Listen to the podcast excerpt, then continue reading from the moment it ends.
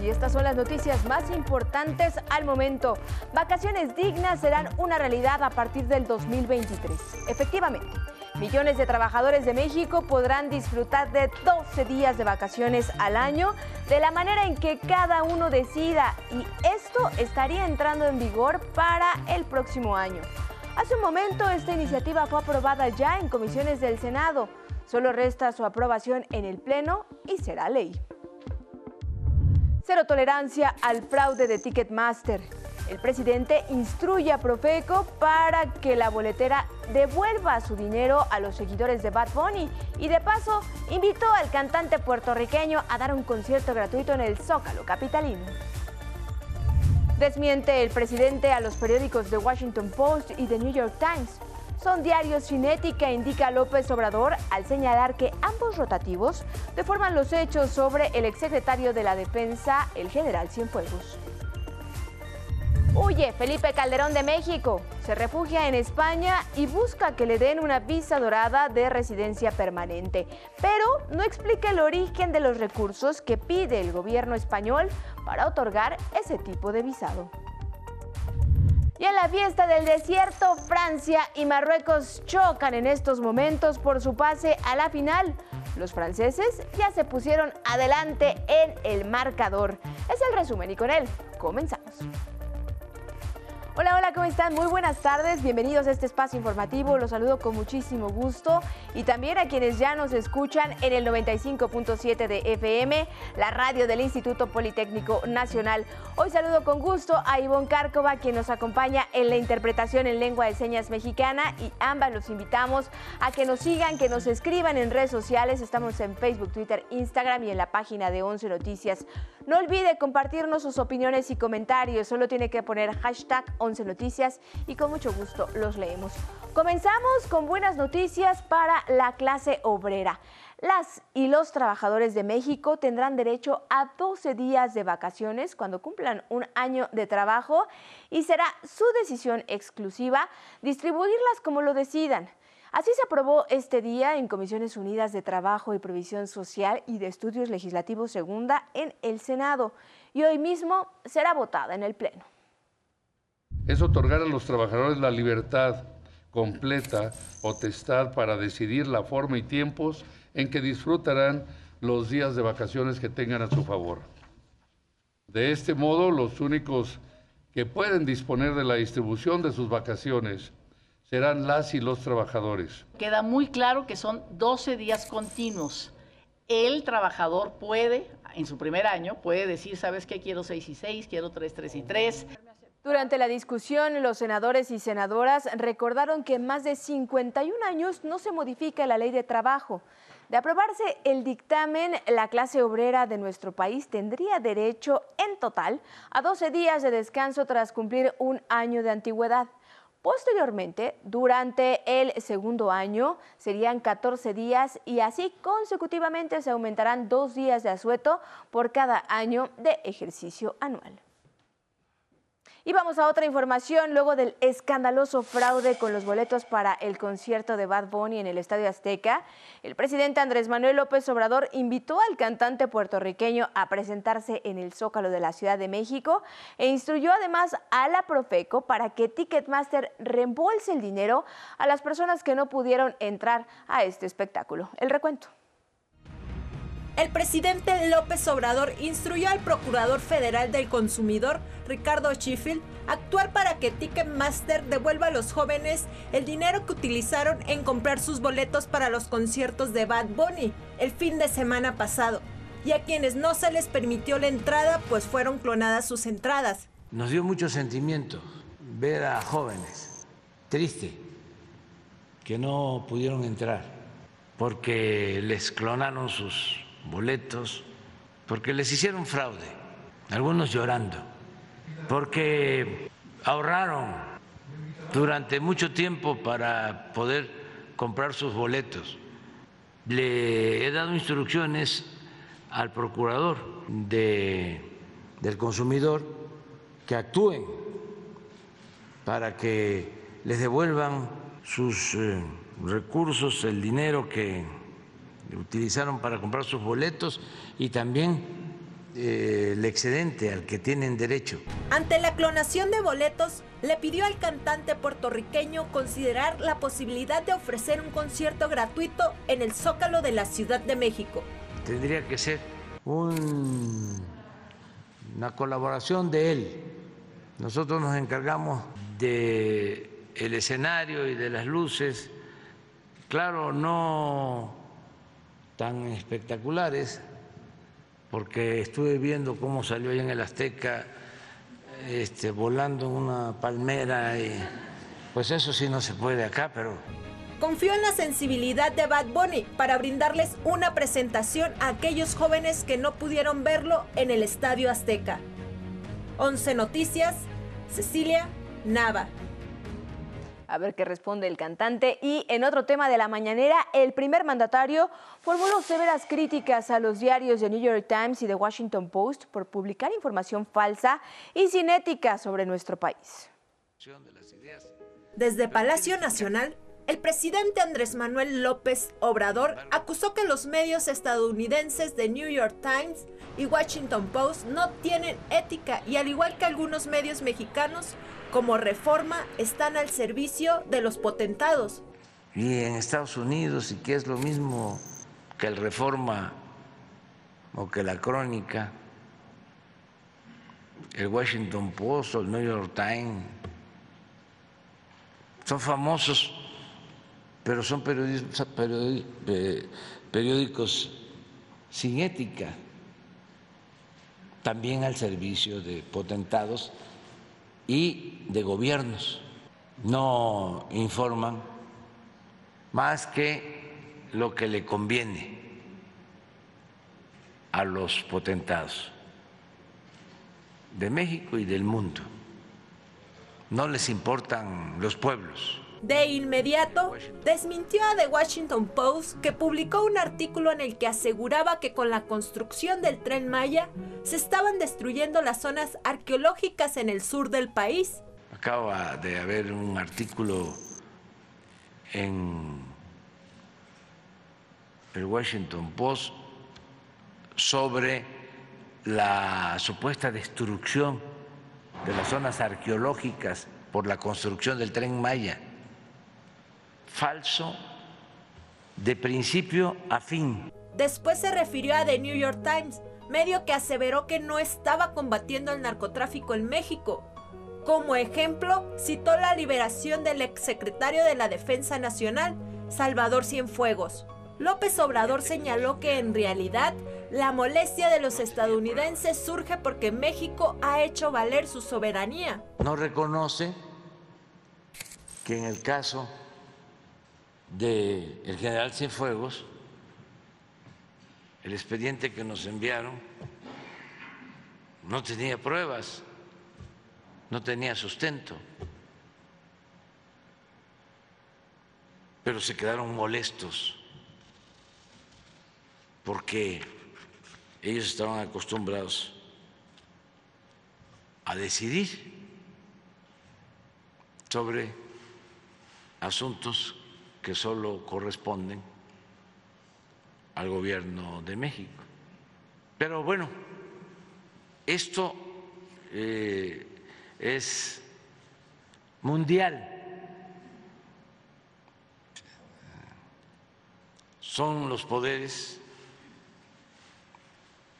de los eh, que se sienten dueños del mundo. Es el gobierno del mundo. No es que no se combata el narcotráfico, reviró. Lo que no se permite es la injerencia de agencias como la DEA. Eso sí, el presidente reconoció que el mandatario estadounidense Joe Biden ha respetado a nuestro país y adelantó que la cumbre de líderes de América del Norte, a realizarse en nuestro país el 9 de enero, planteará el tema de la independencia de los países, pues le sorprendió. Dijo que respecto al caso Perú, la primera en pronunciarse fue la Embajada de Estados Unidos en ese país sudamericano. 11 Noticias, Cecilia Nava. De los medios de información al servicio de potentados va la crónica de mi compañero Don Miguel Reyes Razo. Fenómeno mundial el de los medios de información al servicio de los intereses de los ricos, de los acaudalados, que así se hacen del mando, del poder en sus países. Aquí mi trabajo es atacadísimo. No dan tregua a mis adversarios, deforman, inventan, fabulan a diario, en bloque. Conservadurismo que decae en medio de la furia que le provoca pagar impuestos y busca a toda costa mi fracaso. Critica que el presupuesto vaya a adultos mayores, a jóvenes aprendices y a becarios e inválidos, y me tilda de populista, derrochador y autoritario. Leo un reportaje del New York Times, sarta de mentiras en torno al caso del general Cienfuegos, texto que salió de alguna de las agencias que, como la DEA en años de gobiernos neoliberales, actuaron aquí llegaron al extremo de asegurar que ellos ordenaban operaciones contra delincuentes y que tenían total confianza en la Marina y ninguna en el ejército mexicano. ¿Habráse visto mayor insolencia? Se asombró el presidente Andrés Manuel López Obrador. De esa época surgió la trama Rápido y Furioso, contrabando de armas que quedó en manos de delincuentes mexicanos. La DEA ya no actúa aquí, ya no opera sus anchas en nuestra patria. Lesionó soberanía y dignidad de México. En 11 Noticias, eh, Miguel Reyes Razo informó. En más información nacional, en Oaxaca cierran campamento para migrantes. En Oaxaca, el Instituto Nacional de Migración cerró el campamento para migrantes de San Pedro Tapanatepec. El centro, abierto a finales de julio, recibió a más de 150 mil personas para regularizar su estancia en el país y con ello seguir su camino rumbo a Estados Unidos. En Jalisco fue detenida Esther Alejandra, quien está acusada del presunto robo de un recién nacido de la Clínica 45 de IMSS en el 2005. Durante 17 años se hizo pasar como madre del menor. Los padres biológicos difundieron un retrato hablado de su hijo y en febrero de este año la Fiscalía de Jalisco obtuvo información que dio con el paradero de Chavita en el municipio de El Salto. En Quintana Roo, Tres pescadores de Isla Mujeres, que estaban desaparecidos desde el domingo pasado, fueron encontrados sin vida. Los cuerpos se hallaban flotando en el mar y su embarcación estaba a la deriva. Según las primeras investigaciones, habrían sido asesinados. Continúa la búsqueda de un cuarto pescador que viajaba con ellos. En Sonora se mantiene el cierre de tramos carreteros en los límites con Chihuahua debido a las nevadas. Elementos de la Guardia Nacional y de Protección Civil retiran el hielo. En Guerrero fue avistada una ballena en playa Icacos. Un video que circula en redes sociales muestra el momento en el que el cetáceo sale a la superficie, cautivando a turistas y a los propios porteños que presenciaron el momento. 11 Noticias. Vamos a una noticia de casa. Este día fue inaugurada la Expoferia Industrial de la Unidad Profesional Interdisciplinaria de Energía y Movilidad 2022 de nuestra Casa de Estudios, el Instituto Politécnico Nacional. Politécnico es, líder en la promoción de la ciencia, la tecnología y la innovación para fortalecer la industria energética mexicana y encaminar al país hacia su transición en esta materia bajo el principio de soberanía de nuestros recursos. El doctor Arturo Reyes Sandoval, director general del IPN, destacó que el Politécnico se viste de fiesta para celebrar el tercer aniversario de la Unidad Interdisciplinaria de Energía. Así de necesarios son ustedes para lograr esa transformación y espero que ustedes sean partícipes de, esa, de, ese, cambio que requiere México para convertirlo eh, ya eh, de manera permanente en uno de los líderes a nivel mundial en las áreas a las que ustedes se dedican y en general con una, con una autosuficiencia y con una infraestructura que sea de primer mundo. En esta exposición se podrá apreciar hasta el 16 de diciembre la primera carrera de vehículos eléctricos de control remoto diseñados por alumnas y alumnos de la Unidad Profesional Interdisciplinaria de Energía y Movilidad, UPM, así como autobuses eléctricos. También le comento que mientras se define en Estados Unidos el juicio contra Genaro García Luna, quien fue secretario de Seguridad en el gobierno de Felipe Calderón, Este expresidente busca a toda costa mudarse a España. De acuerdo con el diario El País, el exmandatario panista obtuvo ya una autorización de residencia y de trabajo en aquella nación, apadrinada por el exmandatario español José María Aznar. El permiso, según el diario El País, es por dos años, pero con posibilidad a ampliarse a otros cinco. Calderón se convertiría así en el tercer expresidente en obtener un permiso de residencia hispano desde que inició el gobierno del presidente López Obrador. Recordemos que allá ya radican Carlos Salinas de Gortari y Enrique Peña Nieto. El presidente Andrés Manuel López Obrador acudió este día al estado de Puebla para estar en la ceremonia luctuosa del fallecido gobernador poblano Miguel Barbosa. En el acto estuvieron familiares, secretarios de Estado, gobernadores, funcionarios estatales, legisladores e invitados especiales en Casa Aguayo, sede del Ejecutivo Estatal. Ahí el primer mandatario montó la primera guardia junto a familiares de Barbosa Huerta y secretarios de Estado.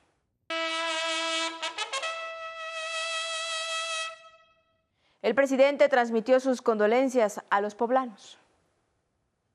Y ahora es momento de conocer el estado del tiempo para las próximas horas. Alejandro García Moreno, tú tienes los detalles. Adelante.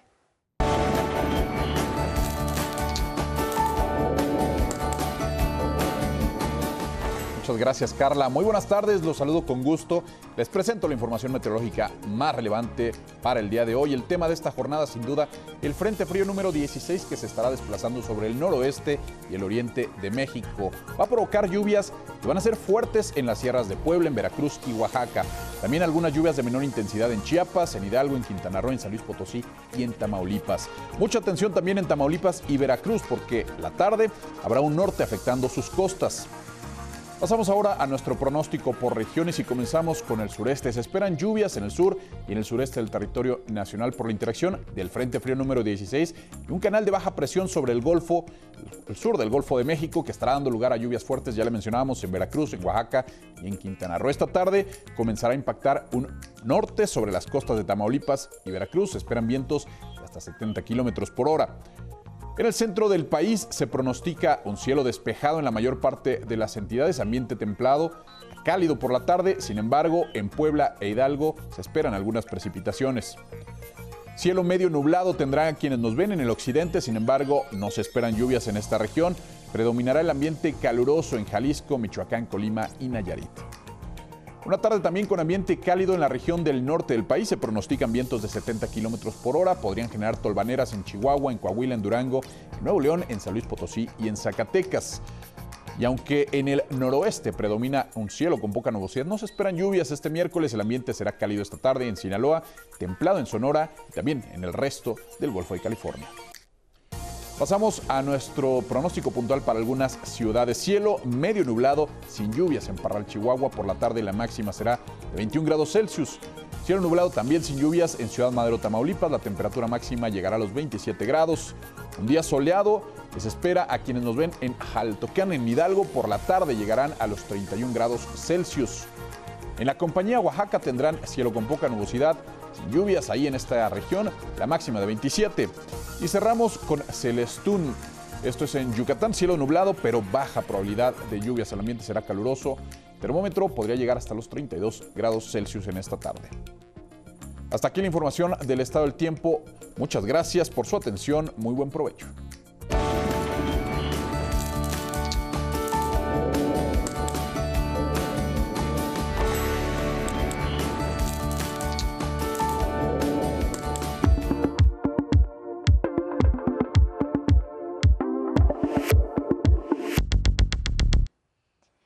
Alejandro, muy buen provecho y abrimos la ventana del mundo. La crisis política en Perú escala a una situación cada vez más preocupante. Hoy es el segundo día de paro general en Perú y ante las crecientes protestas, el nuevo gobierno impuso estado de emergencia en todo el país durante 30 días. Será apoyado por las Fuerzas Armadas y la policía. La medida elimina las garantías individuales como la libertad de tránsito, así como el derecho a la reunión y manifestación. Asimismo, la autoridad puede ingresar a domicilios y detener a ciudadanos. Se busca contener las protestas que han dejado ocho muertos tras la violenta represión por las fuerzas de seguridad. A pesar del decreto, las marchas y el bloqueo de carreteras aumenta para exigir el cierre del Congreso y realizar elecciones de inmediato. En Arequipa, Cusco, Puno y Juliaca fueron cerrados los aeropuertos. En Lima, miles de personas marcharon en favor del expresidente Pedro Castillo. La presidenta Dina Boluarte sugirió adelantar a diciembre de 2023 las elecciones generales, aunque la fecha definitiva la definirá el Congreso. Mientras, un juez dispuso que Castillo seguirá detenido en una comisaría sin derecho a acudir presencialmente a su audiencia que se aplazó para mañana jueves. Él debe salir a una audiencia presencial porque el señor presidente está en desacuerdo con la asistencia letrada del abogado que está ahí en la audiencia después de que la Fiscalía de Perú pidiera 18 meses de prisión preventiva en su contra, Castillo solicitó la intervención de la Comisión Interamericana de Derechos Humanos para velar por sus derechos políticos. En un mensaje que difundió en Twitter, Castillo hizo responsable a jueces y fiscales de lo que pase en el país y agradeció a México, Colombia, Bolivia y Argentina por su apoyo. El canciller mexicano Marcelo Ebrard informó que se acelera el retorno de paisanos que residen en Perú. Con información de Federico Campbell Peña, 11 Noticias. Vamos con información relacionada con nuestro vecino del norte y es que se agrava la crisis migratoria en la frontera de México y Estados Unidos a unos días de que finalice el título 42, norma sanitaria que permite a las autoridades estadounidenses la expulsión directa de migrantes del país. Más de 300 migrantes de Centro y Sudamérica cruzaron desde Piedras Negras, Coahuila, a Eagle Pass, Texas, para entregarse a la patrulla fronteriza y solicitar asilo. Provienen de Nicaragua, Cuba, Perú, Ecuador, Colombia y República Dominicana principalmente. También en Texas, pero en El Paso, cientos de migrantes esperan en las orillas del río Bravo para entregarse a la patrulla fronteriza. Cientos más aguardan en Matamoros, Tamaulipas, a que finalice este título 42 el próximo 21 de diciembre, cuando planean ingresar a la Unión Americana. Y en la Casa Blanca, el presidente de Estados Unidos, Joe Biden, aseguró que su país tiene la obligación moral de aprobar y hacer cumplir leyes que regulen la venta de armas y evitar masacres. Mientras los republicanos mantienen su rechazo en el Congreso a aprobar reformas en esta materia.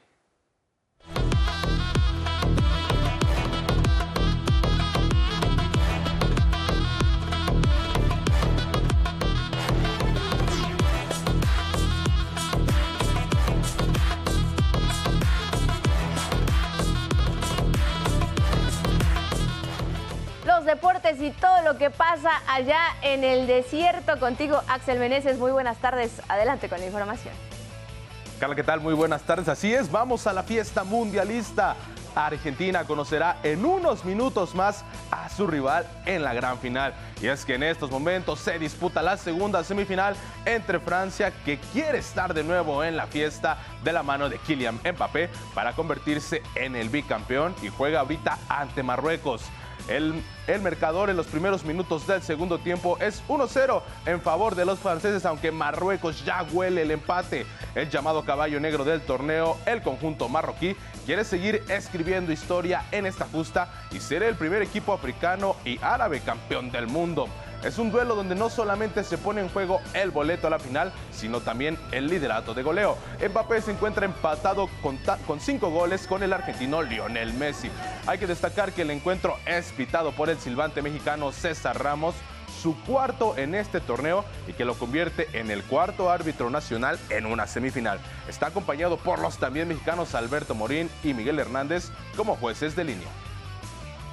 Además de la justa mundialista, una verdadera fiesta se vive en Argentina tras el pase del equipo a la gran final.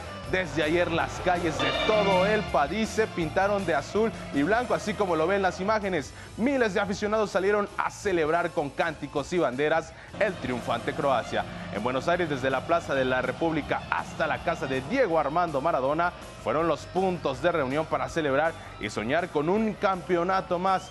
Y así como miles de aficionados invadieron las calles, se espera también que así luzcan las de Doha el domingo en la final, debido a que los vuelos programados desde el país sudamericano se agotaron en minutos, así que los argentinos estarán el domingo en la final.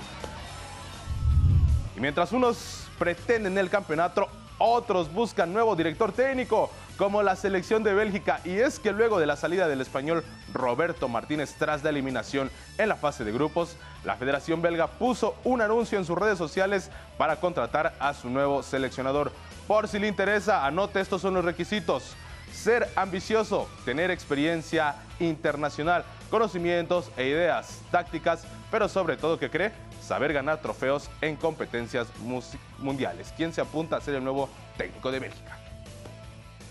Y mientras en Doha juegan los mejores del mundo, aquí en nuestro país continúa la actividad de la segunda edición de la llamada Copa por México, torneo amistoso antes de la de clausura 2023 de la Liga MX.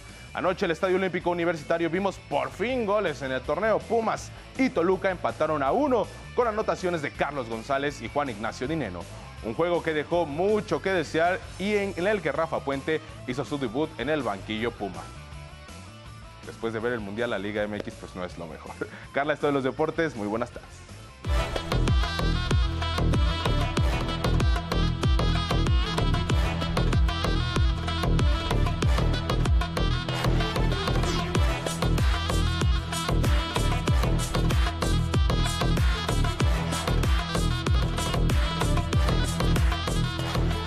Gracias, Axel. Muy buenas tardes. Y mientras Argentina se frota las manos en espera de quién será su contrincante, hablemos de espectáculos. Sergio Arau busca reinventar la música clásica con su nuevo álbum Tocada y Fuga.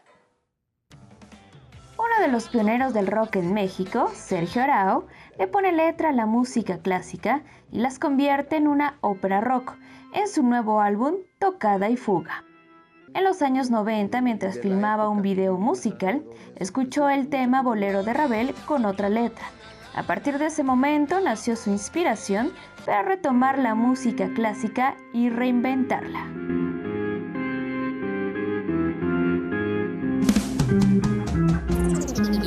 Este juego de, como quitarle lo solemne a las cosas y, pues hacerla popular, ¿no? Hacer, volverla más, más de ahí salió todo, ¿no? Empecé a jugar y dije, ah, pues habría que darle una vuelta, este, como reinventar. A través de la música clásica como Tocata y Fuga de Bach o la abertura de Guillermo Tell, Arao cuenta una serie de historias que van desde el fraude de un promotor a una banda hasta el éxito de la primavera.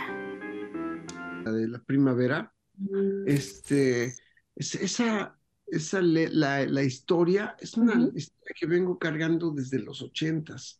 O sea, ah. que ah, le pasó a una gente que conocí, le pasó esa, historia y, quería hacer una, una, canción con eso y hasta que me topé con, con, lo de Vivaldi dije, ah, mira, queda perfecto esto. Estas historias mezclan una fusión de ritmos con las voces de artistas como Cecilia Noel y Lino Nava. Invité a mis amigos, invité a, Rubén Albarrán, a este, André Echeverri, a José Force, a Camilo Lara, a Piro Pendaza, a un chorro. Este, por cierto, se echó un palomazo Horacio Franco, que es pues, el mejor flautista que existe y fue, fue un, un halago para, para mí. Sergio Arao será uno de los invitados en el Festival de Música Vive Latino. 11 Noticias, Paola Peralta. Así llegamos al final de esta emisión. Gracias por habernos acompañado y nos vamos a despedir con imágenes en las que a través de la tecnología se puede ver los rostros reales de cómo eran en vida personajes como la Mona Lisa, Nefertiti y Da Vinci. Ahí los tiene, disfrútelos, que tenga muy buena tarde, muy buen provecho, excelente miércoles y nos vemos mañana.